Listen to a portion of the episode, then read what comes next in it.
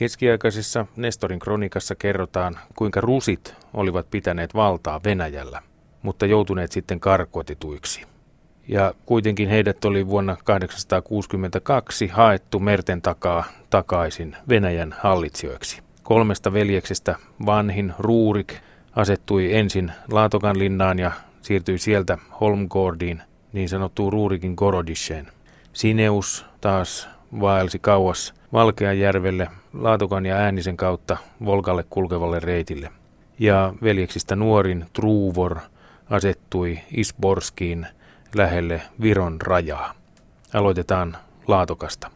Rooma sanotaan perustetun vuonna 753 ennen ajanlaskun alkua. Nyt venäläiset tutkijat antavat vanhalle Laatokalle, viikinkien Aldegiuborgille, saman perustamisvuoden, mutta jälkeen ajanlaskun alun. Mistä onkaan kysymys? Tiedustelen tätä vanhan Laatokan museon varajohtaja Adrian Seleniniltä Laatokan linnan pihalla. I'm interested in the earliest part of the history in here. Mm-hmm. So you give a date 753 yes. AD as yes. the starting point. Yes. Yes. What is the ground okay. for this? Okay, okay, okay. So one century ago, vastasi, että eräs Moskovan ajan linnutusarkkitehtuurin tutkija saapui Laatokkaan kaivamaan Laatokan päälinnan eteläpuolella sijaitsevaa 1600-luvun alun puulinnoitusta.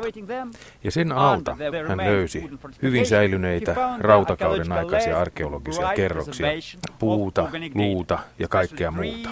Kaivaukset ovat jatkuneet vuodesta 1909 yhtäjaksoisesti, pois lukien sisällissodan aika ja maailmansota. 1970-luvulta alkaen suoritetut puulustoajoitukset ovat tuottaneet varhaisimmaksi ajaksi todellakin vuoden 753 jälkeen ajalaskun alun. Alussa ei ollut mitään suurkaupunkia tai edes kauppalaa, saati linnoitusta. Selenin ajattelee, että kyseessä olisi paremminkin ollut pari pihapiiriä kaukana slaavien ja varangien maailmojen äärilaidalla. Kummassakin pihassa kaksi tai kolme asumusta. 700-luvulla Laatokka ei ollut edes kylä. Ja sitten vuoden 850 paikkeilla sen asuttu alue vaikuttaa laajenneen Kahden pihapiirin ehkä kuuden asumuksen sijaan nouseekin väkisti ehkä 14 tai 16 pihapiiriä. Jotkin urheat tutkijat sanovatkin, että tässä Ruurik tuli ja alkoi rakentaa kaupunkia Laatokkaan. En tiedä, sanoo Sele, oliko se niin, mutta asutuksen nopea kasvu voidaan kyllä vahvistaa muinaistieteellisillä kaivauksilla. Ensimmäinen puulinna ilmestyy Laatokan linnaan nykyiselle paikalle vasta 900-luvun lopulla. Ja ensimmäinen kivilinna rakennettiin vuonna 1114. Vain pieni osa siitä on säilynyt omalle ajallemme. Se kulkee Olhava ja Ladoska-jokien välisen niemen poikki. Se on linnoituksen eteläseinä. Samoin myöhemmät 1500-luvun kivilinnan muurien ydinosat ovat peräisin jo 1100-luvun alusta. Sitten kysäisin Adrian Seleniltä kaksi kilometriä alavirtaan sijaitsevasta vanhemmasta Ljubshan muinaislinnasta. Ljubshan muinaislinna on ajalta, jolloin vanhassa Laatokassa ei vielä sataan vuoteen ollut minkäänlaista linnoituslaitosta, siis 800-luvulta. Se tuhoutui 900-luvun alussa, kuten niin monet muutkin Pohjois-Venäjän linnoitukset. Linnoitus sisälsi joitakin kiviosia, mutta ei sitä kivilinnoitukseksi voi kuitenkaan kutsua. Jotkin Selenin kollegat kirjoittavat nopeita sanoja, mutta emme voi sanoa, että se oli mikään kivilinna.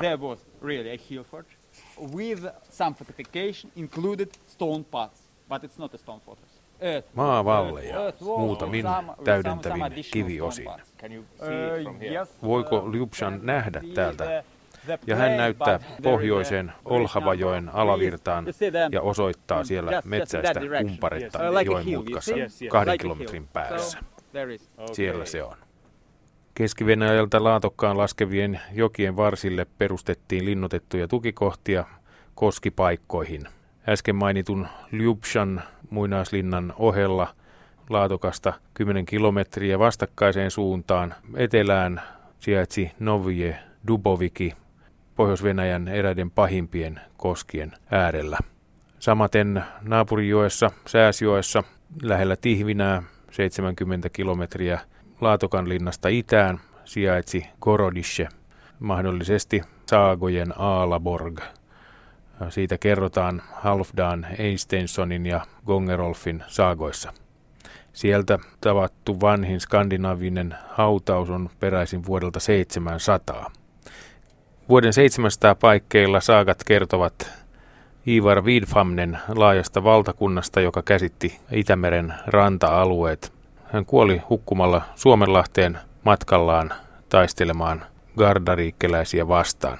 Hänen tyttärenpoikansa Harald Hildetand, eli Torahammas, kasvatettiin Gardariikessä Venäjällä ja noin vuonna 705 hän palasi teini-ikäisenä Tanskaan, otti vallan siellä ja palautti isoisänsä jättiläisvaltion.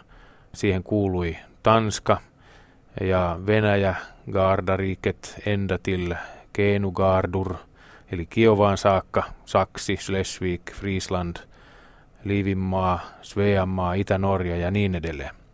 Tämä jättiläisvaltio purkautui noin vuonna 770 Brovallan taistelussa, kertovat saagat. Myös muut lähteet kertovat viikinkien aktiviteetista Venäjällä ennen Ruurikin aikaa. Esimerkiksi vuonna 830 ruotsalaiset rusit kävivät valtiovierailulla Konstantinopolissa Byzantin keisarin luona ja sieltä matka jatkui Ingelheimiin Frankkien keisarin luokse.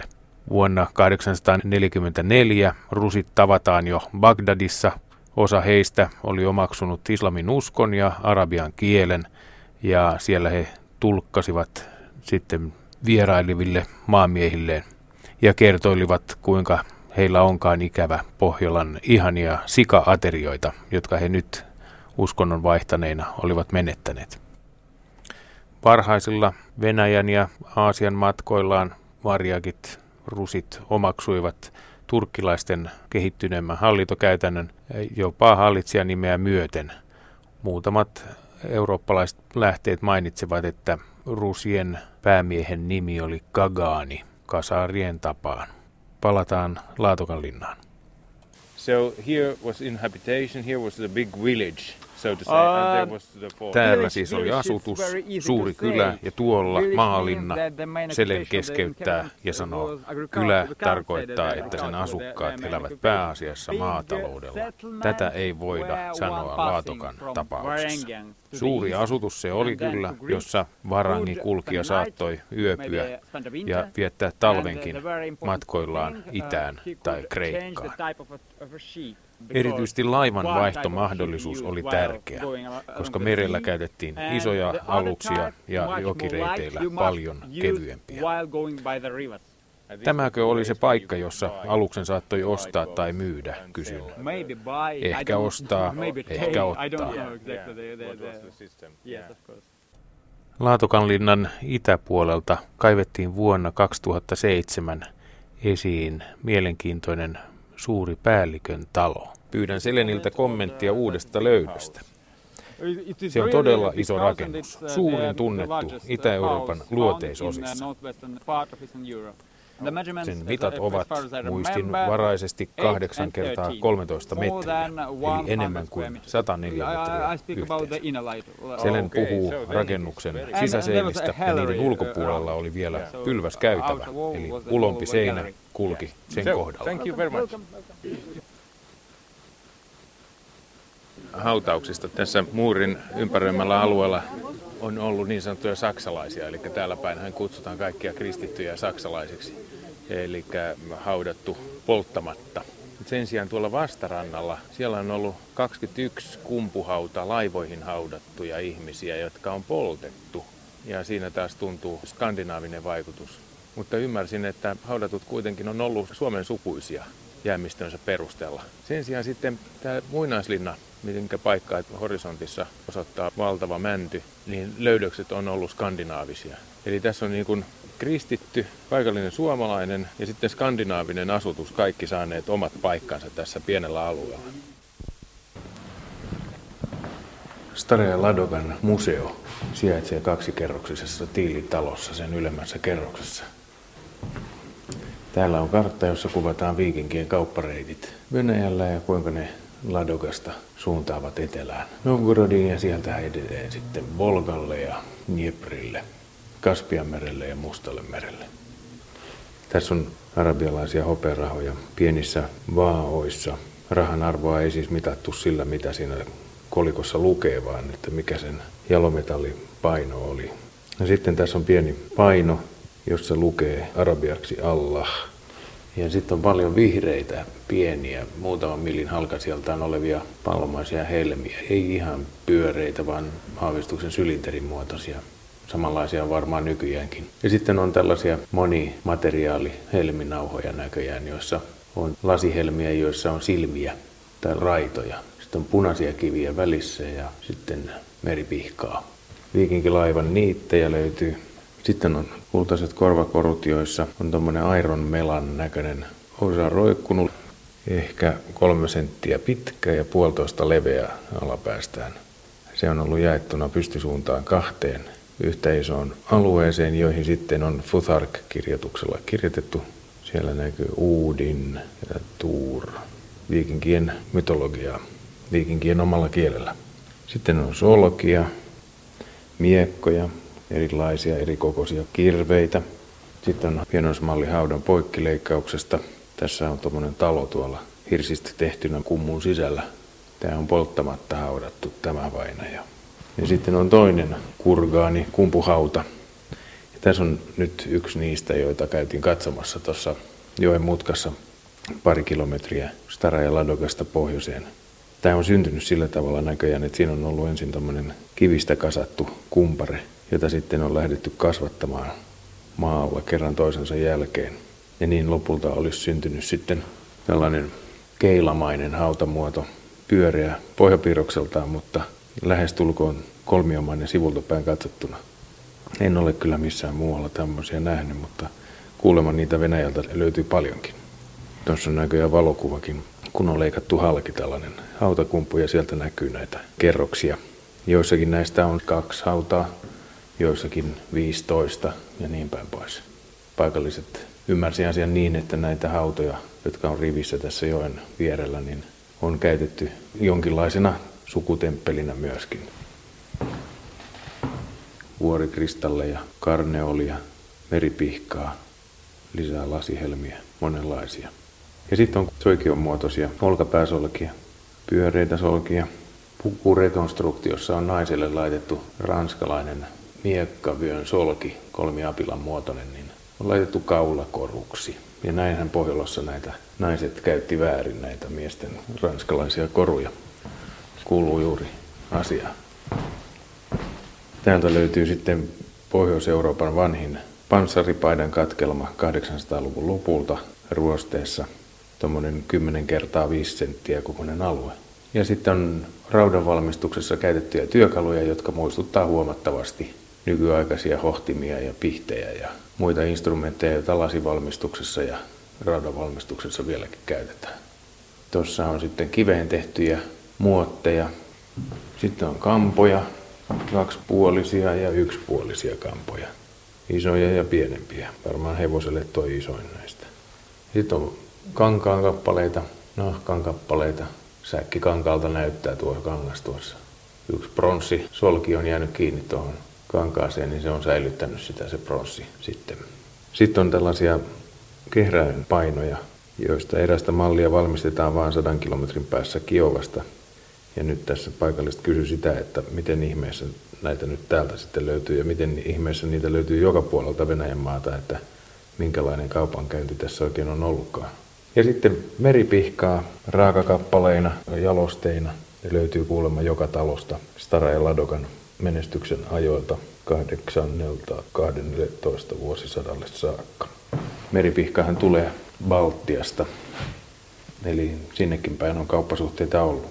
Sitten on pyöreitä tuohivasuja, halkaisia noin 15 senttiä, ja niissä on säilytetty lasihelmiä ainakin runojen perusteella. Ja täällä molempia löytyy niin, että täällä runous voi saada elävät kasvot näiltä osin. Sitten on lukkoja ja avaimia, ja se on mielenkiintoinen juttu, kuinka heti kun tänne aletaan isommin rakentaa, niin tämmöiset avaimet ja lukot löytyy täältä heti. Siinä oli Staraja museo. Seuraavaksi käymme katsastamassa Ruurikin pikkuveljen Truuvorin hallintopaikkaa Isborskia lähellä Viron rajaa. Isborsk sijaitsee hieman maastosta ylös nousevalla tasaisella kallio-osalla ja kurkistaa Gorodichenskojen järven, eli vanhan kaupungin järven yli. Vanhin mäkilinna, eli Truvorovo, Gorodice, Truvorin vanha kaupunki, oli linnoitettu puisin paaluvarustuksin, vallihaudoin ja vallein. Jaha, horisontissa näkyy nyt tämä Truuvorin vanha mäkilinna. Näyttää aika ylhäältä paikalta. Sinne kohta vielä päästään. Ja niin lähettiin innokkaasti Isborskin keskiaikaisilta linnalta kohti Isborskin mäkilinnaa, Truuvorin omaa linnaa.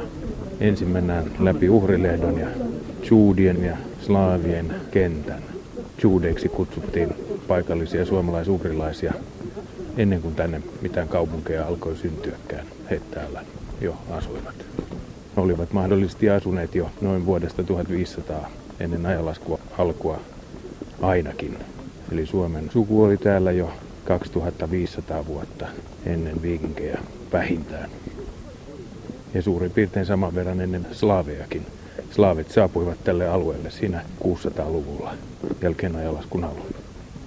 Uhrilehto on hienossa käytössä, mutta täältä kaikkien muiden hautojen takaa löytyy jotain erityistä. Tässä on Venäjän paleografian yksi ihmeistä. Täältä löytyy Truuvorin risti, niin sanottu. Ja jälleen yhdessä monien monien muiden kiviristien kanssa joutuu toteamaan samankaltaisuuden Sundin pitäjän niin sanottuun Unnin ristiin. Risti on 2,5 metriä korkea, puolitoista metriä leveä ja sen käsivarret levenee päitään kohti, sen niin kuin Maltan ristissä. Uh, the first mentioned about Izborsk Tohtori Sergei Trojanovski kertoo, kuinka Isborsk mainitaan kronikoissa ensi kertaa vuoden 862 yhteydessä samassa yhteydessä kuin Novgorod ja Kiev. Paikallisoppaamme mielestä paikan alkuperäinen nimi oli Slovensk Krivitsien ensimmäisen kuninkaan mukaan. Slavonic prince of this territory who was Slaven, and the name Slavensk it means place which belonged to Slavian and his tribes, small state, for example. And Isborsk were named in the honor of Isborat, Isborat oli sitten antanut paikalle sen nykyisen nimen. Nämä ovat 1500-luvun fantastisia kansantarinoita Venäjän myyttisestä alkuperästä. Päähahmo Isborskin varhaishistoriassa on kuitenkin Truur, Ruurikin pikkuveli. Sineushan oli veljeskolmikon keskimmäinen. Kuitenkin tiedetään, että Truvar ja Sinhus eivät ole henkilönimiä, vaan hallitsijan heimonimi ja mahdollisesti hänen henkivartiokaartinsa. Truvor kuoli oltuaan vallassa vasta kahden kolmen vuoden ajan, ja hänet haudattiin tälle paikalle jalkojemme alle. Truvorin historiallisuuden puolesta tai sitä vastaan ei ole minkäänlaisia todisteita. Ensimmäiset kaivaukset Isborskin Kalman lehdossa suoritti kuuluisa venäläinen arkeologi Uvarov. Hän oli herttua, joka niin halutessaan otti rykmentin sotilaita ja kaivoi kaikkea, mikä sattui kiinnostamaan.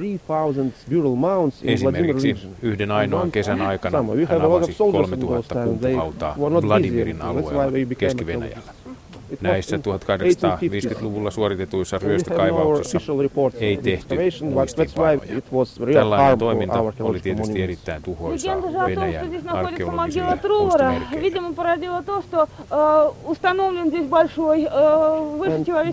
Truvorin legenda on siivittänyt muistoristin pystyttämistä paikalle.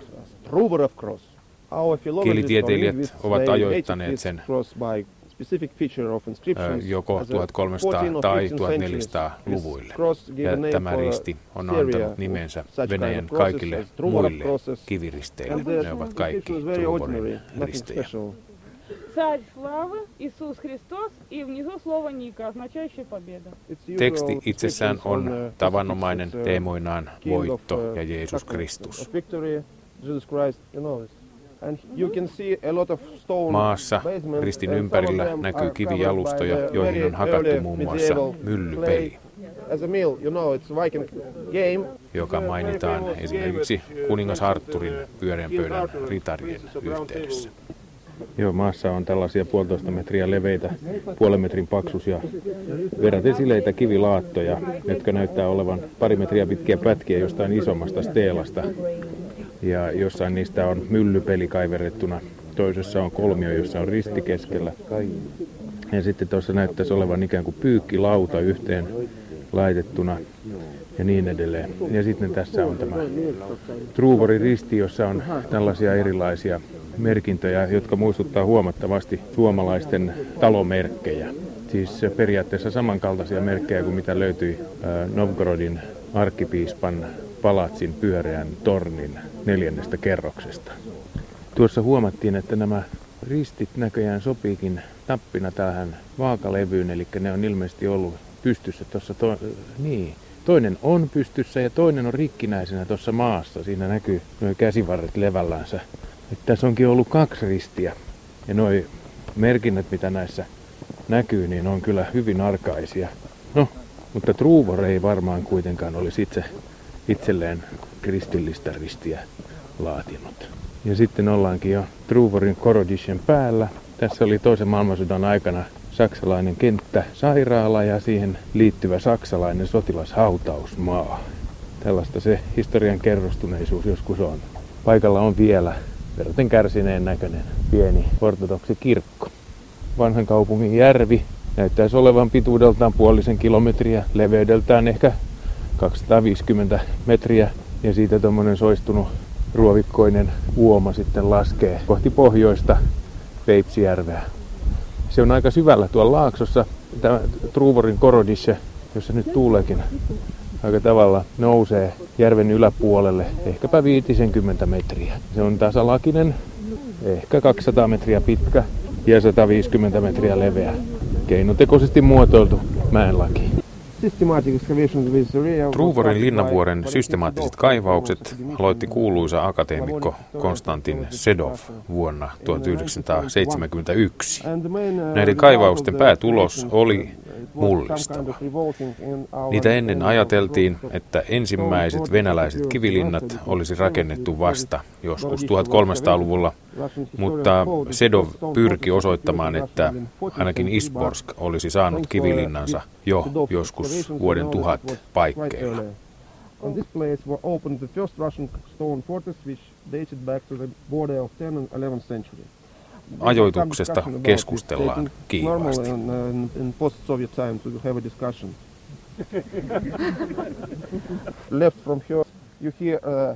Truvorin linnavuoren vieressä näkyy Isborsko Malskajan laakso, jonka jäätiköt ovat Sergein mukaan muovanneet.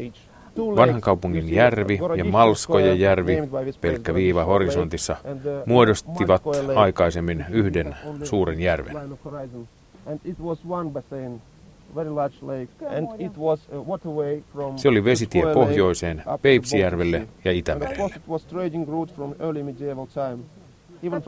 Jo rautakaudella tämä oli keskeinen kauppareitti. Paljon arabialaisia rahoja ja muita kauppatavaroita, muun muassa skandinaavisia löytöjä, on siitä todisteena. Mäkilinnan ensivaiheessa turvauduttiin mäen luonnollisiin muotoihin.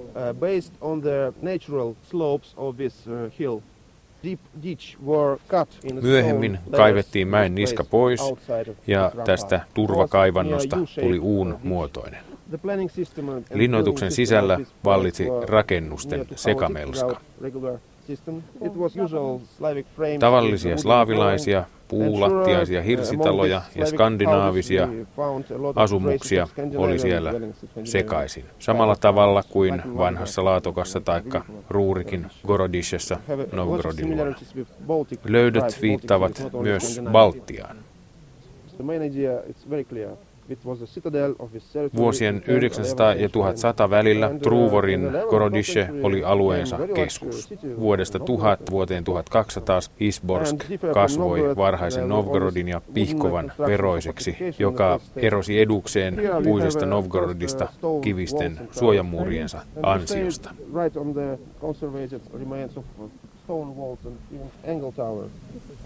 Tutkijoista vain osa seuraa tätä kenttäselvitystä. Muut poukkoilee tuolla vastapäisillä mäillä ja eri puolilla tätä linnakukkulaa.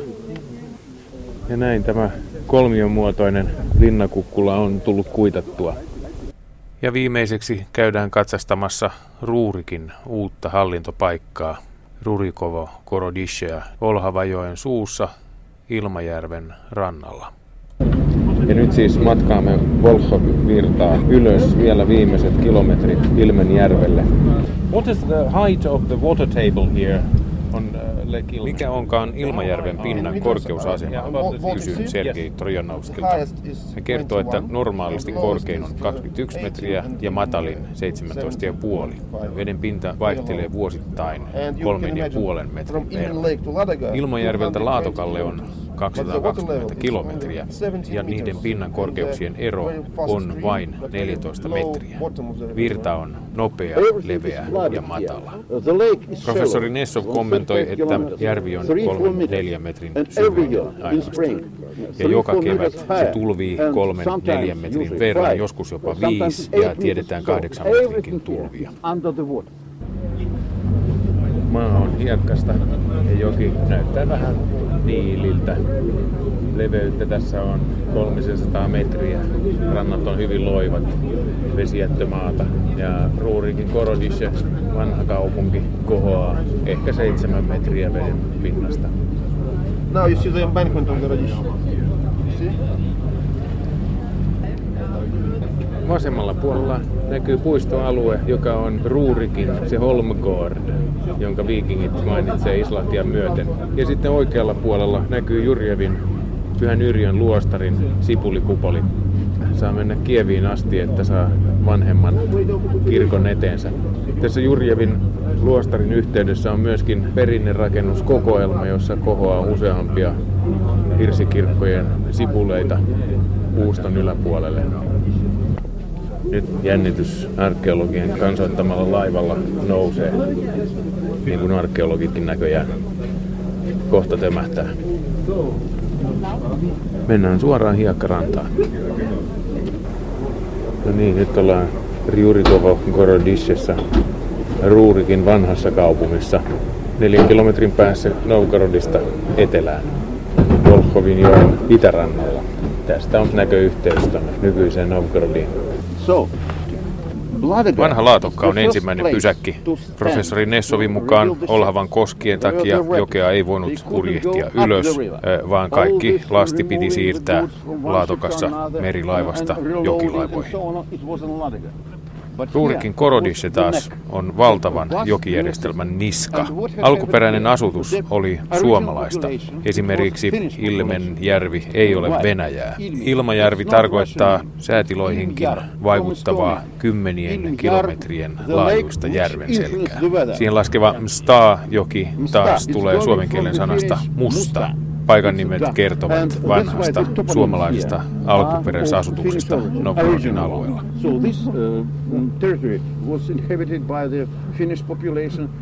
Ja ainakin neoliittiselta kivikaudelta noin 2000 ennen ajanlaskun alkua ovat suomalaiset asuttaneet Hilmajärven rantaa. Järven eteläpuolella hän osoittaa Baltit, ensimmäiset pohjois saapuneet indoeurooppalaiset. Ja sitten paljon myöhemmin tulivat slaavit etelästä ja vielä skandinaavit merten takaa. Kun kaukokauppa alkoi Arabi-idän kanssa, Persian, Irakin, Kasarien, Kaganaatin ja niin edelleen, niin siihen aikaan oli liikenteessä paljon rahoja. Professori Noonen Minnesota Universitystä USAsta on koonnut listan Euroopan kaikkiaan noin tuhannesta hopea-aarteesta, joista puolet on lännessä ja puolet Venäjällä. to Gotland, to northern Poland, to northern Germany, to Sweden, something in, in uh, Finland and so on. Kaiken kaikkiaan arvioidaan, että kahdeksan miljoonaa kolikkoa kulki Novgorodin alueen läpi. Professori Herman Itä-Saksasta puolestaan laski, että kaukokauppias saattoi Venäjällä tehdä tuhannen prosentin voittoja.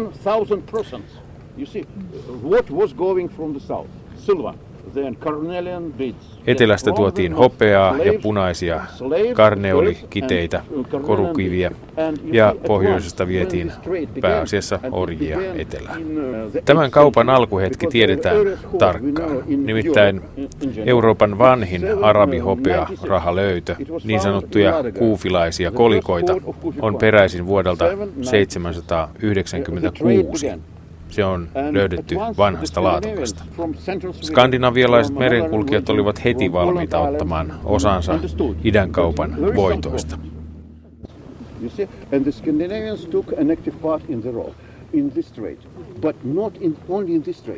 Keskiajalla saattoi olla sekä kauppias että roisto.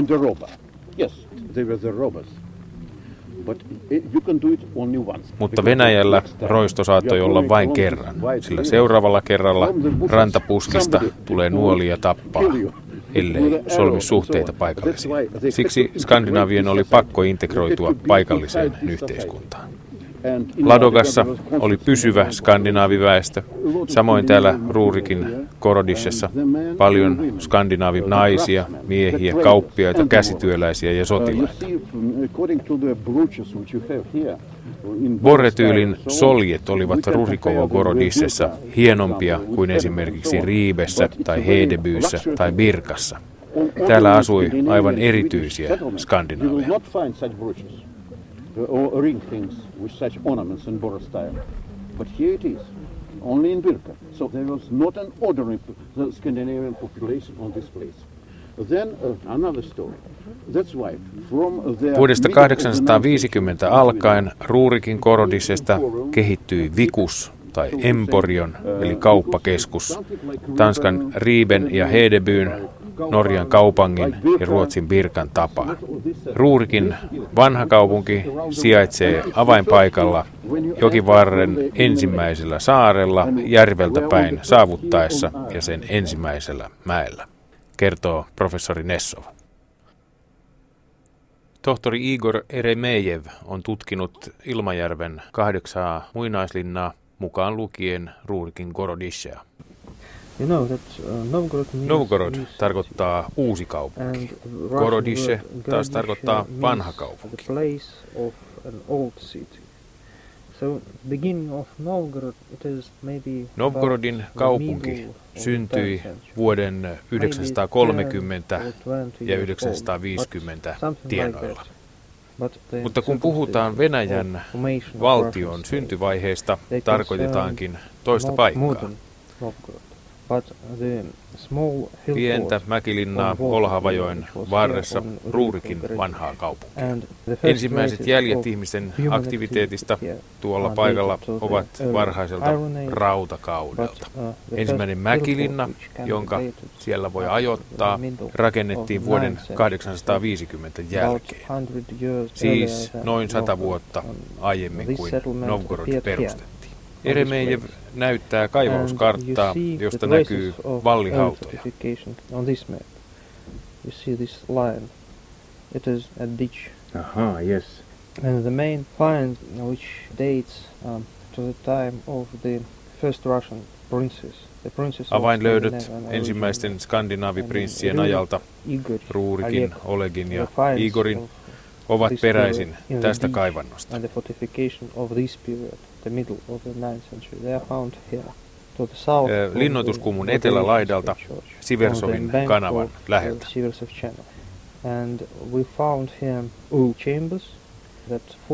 he löysivät tammikammioita, eli suuren vallituksen luuran. 800-luvulla tuo rintamuuri oli viisi tai kuusi metriä korkea, suuremmoinen rakennus. Rurikovo Korodische olikin vuonna 850 koko luonteis-Venäjän suurin muinaislinna. Ja nyt kaivajien ajatuksena on, että he löysivät nimenomaan ruhtinas Ruurikin oman linnan. Tietenkin on vaikea sanoa, kuka rakensi tuon linnoituksen, mutta rakennusajankohdan perusteella se voisi olla myös Ruurik.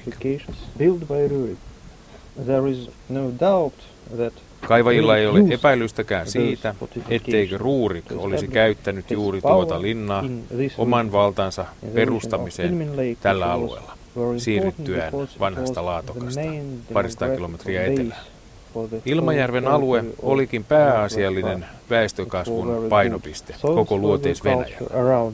Maaperä siellä on hyvää, maanviljelys menestyy Ilmajärven tulvatasangoilla, väestö oli runsainta ja ne, jotka tätä aluetta kontrolloivat, hallitsivat myös laajaa maatalousyhteisöjen ryhmittymää Ilmajärven ympärillä.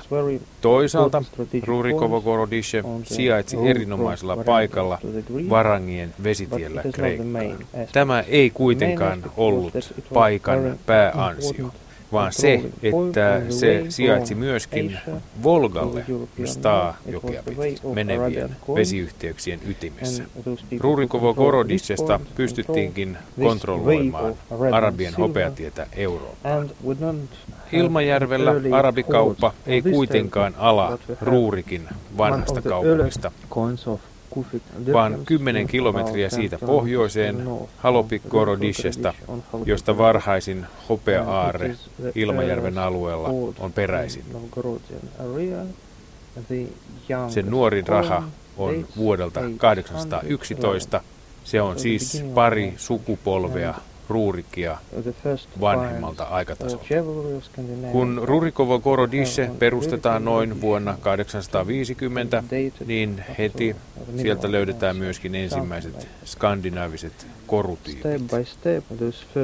Ruurikin linna tuhoutui vaiheittain Olhavajoen rajuissa tulvissa ja aallokossa, ja sen kaivanto täyttyi metrien paksuiseen hiekkapatjaan ja rintamuuri tuhoutui. Ensimmäinen linnake olikin olemassa vain noin 50 vuoden ajan, ja 800-luvun lopussa se sitten tuhoutui. The wooden constructions were damaged. We have two explanations. Why this fortifications Miksi luoteis-Venäjän so mahtavin linnoitus tuhoutui näin nopeasti? Ensimmäinen syy on se, että sen rakentajat eivät oikein ymmärtäneet, Ilmenjärven erikoisia kevättulvaolosuhteita. the end of April and the beginning of May in the upper reaches of Volkhov River the level of water rises about two or three meters. And in this spring period, the water step by step destroyed ja niin, the ramparts. Vesi vaiheittain pääsi tuhoamaan Mutta alueella asuneet slaavit tunsivat hyvin tasaisen Venäjän tulvivat vesistöt, erityisesti Pripyatin ja Dnieprin latvoilta. Sieltähän slaavit olivat saapuneet ilmajärvelle. or Pripyat in Belarus is the same. So maybe we must choose another explanation. Siksi Jeremejev esittääkin toisen selityksen. Ilmasto muuttui 800-luvun lopussa, ja hän pitää tästä selityksestä. Ilmajärven vedenpinta olisi noussut nousemistaan. Linnoitteet raunioituivat ja historiallisesta lähteestä tiedämme, että juuri tuo oli se aika, jolloin Oleg kokosi Pohjolan soturit ja katsoi parhaaksi siirtyä Kiovaan, minne myöskin Venäjän pääkaupunki siirtyi. Tästä alkaa niin sanottu pimeä aika Novgorodin historiassa, koska 900-luvun alusta ei tosiaan ole kirjoitettuja lähteitä Pohjois-Venäjältä. Venäjän historia ikään kuin muutti etelään, Kiovan alueelle. Ja Venäjän pääasialliset historialliset tapahtumat paikantuvat nyt sinne. Ruurikin vanhan kaupungin skandinaavilöydöt ovat kuitenkin erittäin rikkaita myös halki koko 900-luvun, mutta linnoituslaitteita siellä ei enää tänä aikana ollut.